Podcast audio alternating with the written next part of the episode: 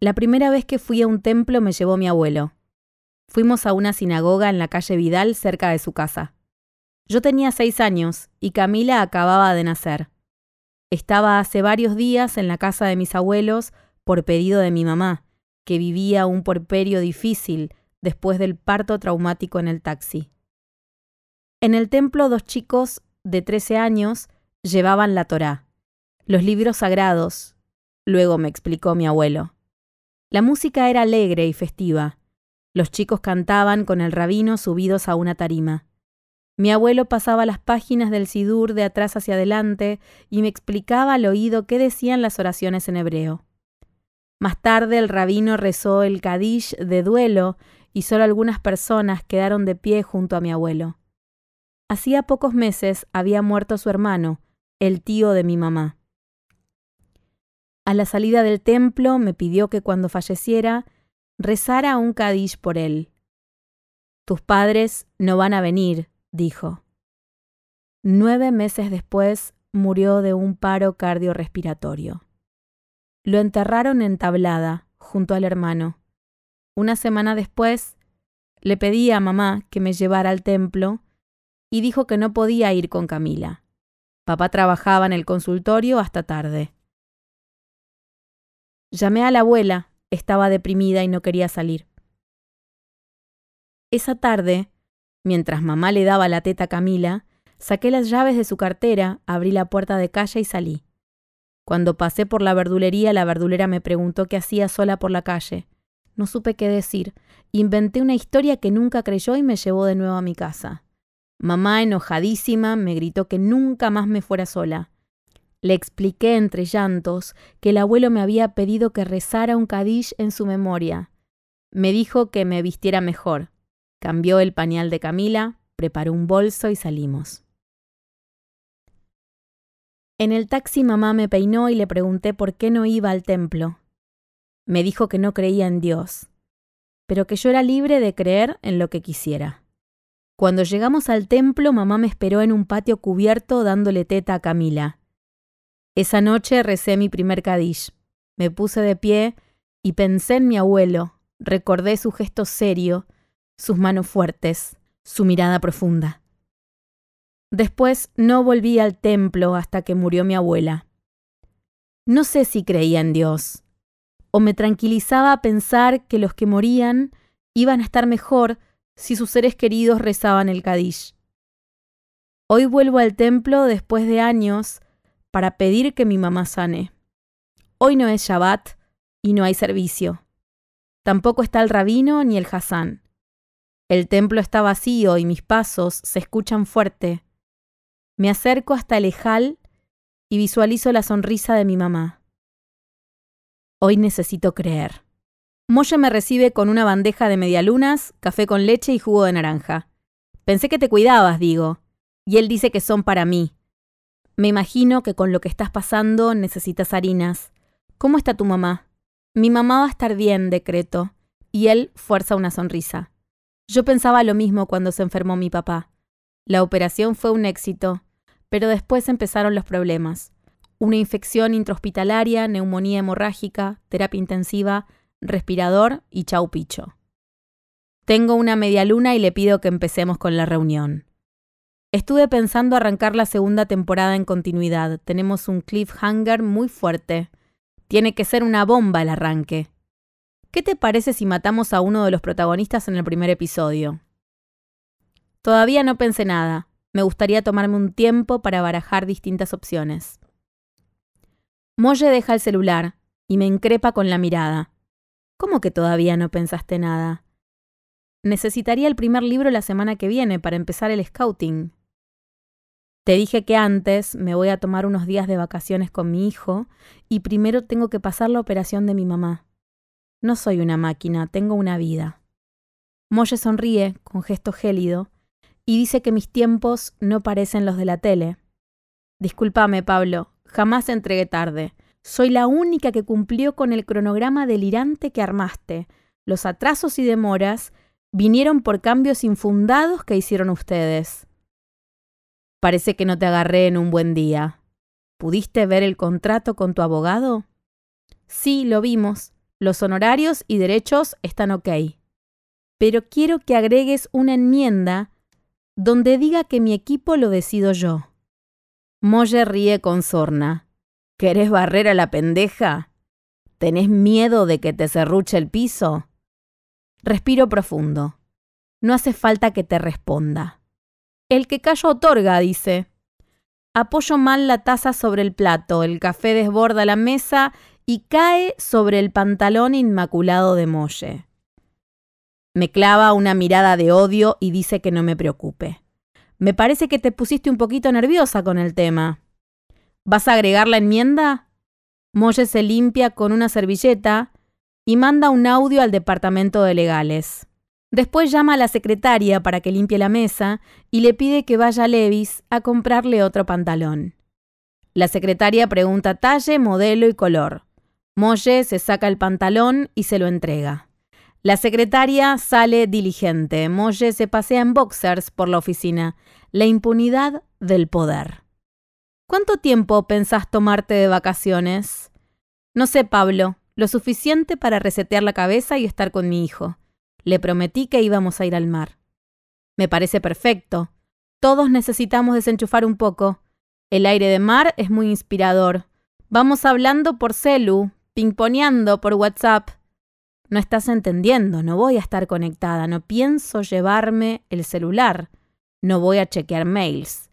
Golpes a la puerta. Asoma un hombre de pelo corto, mocasines, pantalón pinzado y camisa. Trae en mano el nuevo contrato y se lo extiende a Molle. Acá está la enmienda. Espectacular, Nachito. Me gusta la gente que responde. Esquivo la indirecta. El abogado dice que firme las tres copias y que me quede con una. Molle extiende el contrato y me mira cínico. Firmá antes de que me arrepienta. Tomo las hojas, estoy a punto de firmar, fuego en el pecho. La voz de Molle resuena en eco, las letras del contrato difusas, sudor frío en la espalda, taquicardia, temblores. No puedo pensar, no puedo más. Salgo sin dar explicaciones. Me encierro en un cubículo. Vomito con furia. Me lavo la boca, hago buches y vuelvo a vomitar. Presión baja. Me siento en el suelo, saco el celular y hago cuentas. Miro el calendario, no recuerdo cuándo me indispuse por última vez. Pero no puede ser. Cumplo 40 años. Busqué un embarazo durante años. No hay manera. Me debe haber caído mal la comida. Nervios por la operación de mamá. Estrés por la segunda temporada. No sé si quiero entregar las mejores horas de mi vida a un desquiciado. No quiero vivir maníaca todo el tiempo. No quiero más excesos de cafeína y contracturas. No quiero seguir soportando las psicopateadas de un enfermo. Bye bye, Molle. Salgo del baño, la secretaria viene masticando chicle con una bolsa de Levis en mano. Antes de que me vea, bajo por las escaleras como una asesina que huye de la escena del crimen. En la sala de espera de la doctora Leider hay tres mujeres, una debe tener la edad de mi mamá, las otras dos mi edad. La señora mayor lee una vieja edición de la revista Olala. Las otras miran el celular. La secretaria, extrañada, me pregunta a qué hora tenía turno porque no encuentra mi apellido en la agenda. No tenía turno. Le mandé un mensaje a la doctora y me dijo que viniera. A mí no me avisó, dice la secretaria, y me pide la credencial. Se la dejo y me siento. Chequeo el celular. Tres llamadas perdidas de Molle y varios mensajes de voz que decido no escuchar. Guardo el celular y miro el consultorio al que vengo desde hace más de 20 años. La primera vez me trajo mi mamá. Yo tenía 15 años y mucha vergüenza. La doctora le dijo a mamá que podía esperar afuera y me sentí una persona grande. Todavía está el mismo cuadro de Monet, un jardín con un puente y más allá los árboles. Bostezo, no puedo gobernar el sueño. Despierto con un hilo de baba en la comisura de la boca y la voz de la doctora Leider que me llama. En el consultorio la doctora pregunta qué me trae por acá. Hace dos meses que no me indispongo. No me estoy sintiendo bien últimamente. Quizá es menopausia precoz, algo tengo, mi mamá tiene cáncer de ovarios. La doctora está al tanto porque también atiende a mi mamá y dice que el estrés y los cambios hormonales pueden ser determinantes en las alteraciones menstruales pero antes le gustaría descartar un embarazo. ¿Te hiciste un test?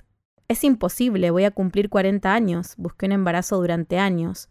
¿No tuviste relaciones? Sí, pero solo dos veces, no me cuidé. Con una alcanza, dice, y escribe una orden para que me haga un análisis de sangre. Vení a verme cuando tengas los resultados. Te espero la semana que viene. Estás muy linda, Clara, dice, y sonríe con una calidez que me recuerda a mi abuela. Llego a casa, me saco los zapatos, la blusa, el corpiño y el pantalón. Me tiro en la cama, suena mi celular. Rechazo otra llamada de Molle. Quisiera apagar el celular, pero no puedo. Antonio volvió a tener un episodio de broncoespasmo. Desde que soy madre no puedo apagar el celular ni la cabeza. Siempre puede haber una urgencia. Un llamado de un productor no puede quitarme el sueño. Prioridades. Pienso emulando la voz ronca de mamá cuando la vorágine de la rutina me anulaba y perdía claridad mental. Hoy Antonio es mi prioridad. Su salud mental y física mi meta. Timbre. Me pongo una remera y abro. Ingrid me pide que la acompañe al baño. Se hace pis. Está aguantando desde hace horas. Está reteniendo orina para hacerse un test. Estoy en beta espera. Mañana me hago análisis de sangre. Pero no aguantaba más. Tengo pinchazos en los ovarios. Siento que estoy embarazada. No puedo conectar con la ansiedad de Ingrid. Tengo pinchazos en los ovarios. Siento que estoy embarazada. No puedo conectar con la ansiedad de Ingrid. Me hundo en mis pensamientos. Una nebulosa de imágenes atroces me lleva a pensar en la muerte. Ingrid pregunta qué me pasa. Mañana operan a mi mamá. Antonio volvió a tener broncoespasmo. Huí antes de firmar el contrato. Me siento mal. Tengo náuseas. No me viene desde hace dos meses. Ingrid me pasa un test. Compro dos, por las dudas. Mira si tenemos mellizos. Yo no estoy embarazada, me hubiese dado cuenta.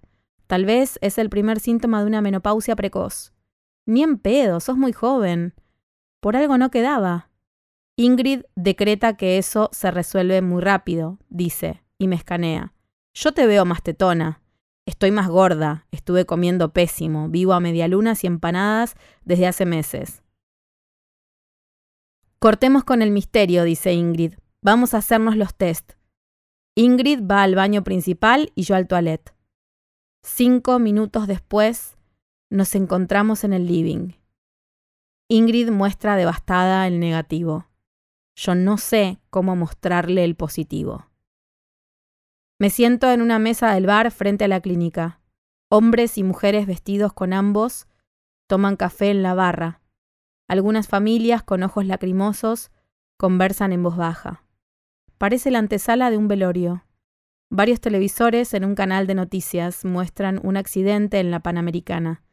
Miro la hora y mando un mensaje de texto a papá. Dice que mamá está haciendo el ingreso a la clínica. Una camarera me pregunta qué voy a ordenar.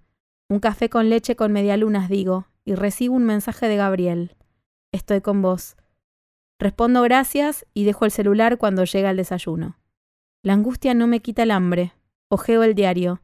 Crece la inflación, entregan bonos de fin de año, hallan a una mujer asesinada en una zanja. Cierro el diario.